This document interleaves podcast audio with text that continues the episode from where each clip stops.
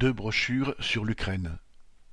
Il y a sept ans, le 6 mars 2015, lors d'un cercle Léon Trotsky, Lutte ouvrière analysait le conflit dans lequel était déjà plongée l'Ukraine. L'exposé a été publié sous le titre Un quart de siècle après l'éclatement de l'URSS, le peuple ukrainien victime des rivalités entre l'impérialisme et la Russie de Poutine.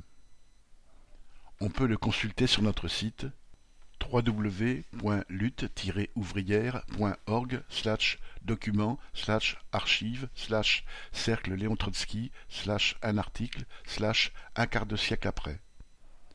Pour le commander, envoyez deux timbres à 1,43€. La question ukrainienne de Léon Trotsky. Prix 1 euro, envoi contre deux timbres à 1,43€.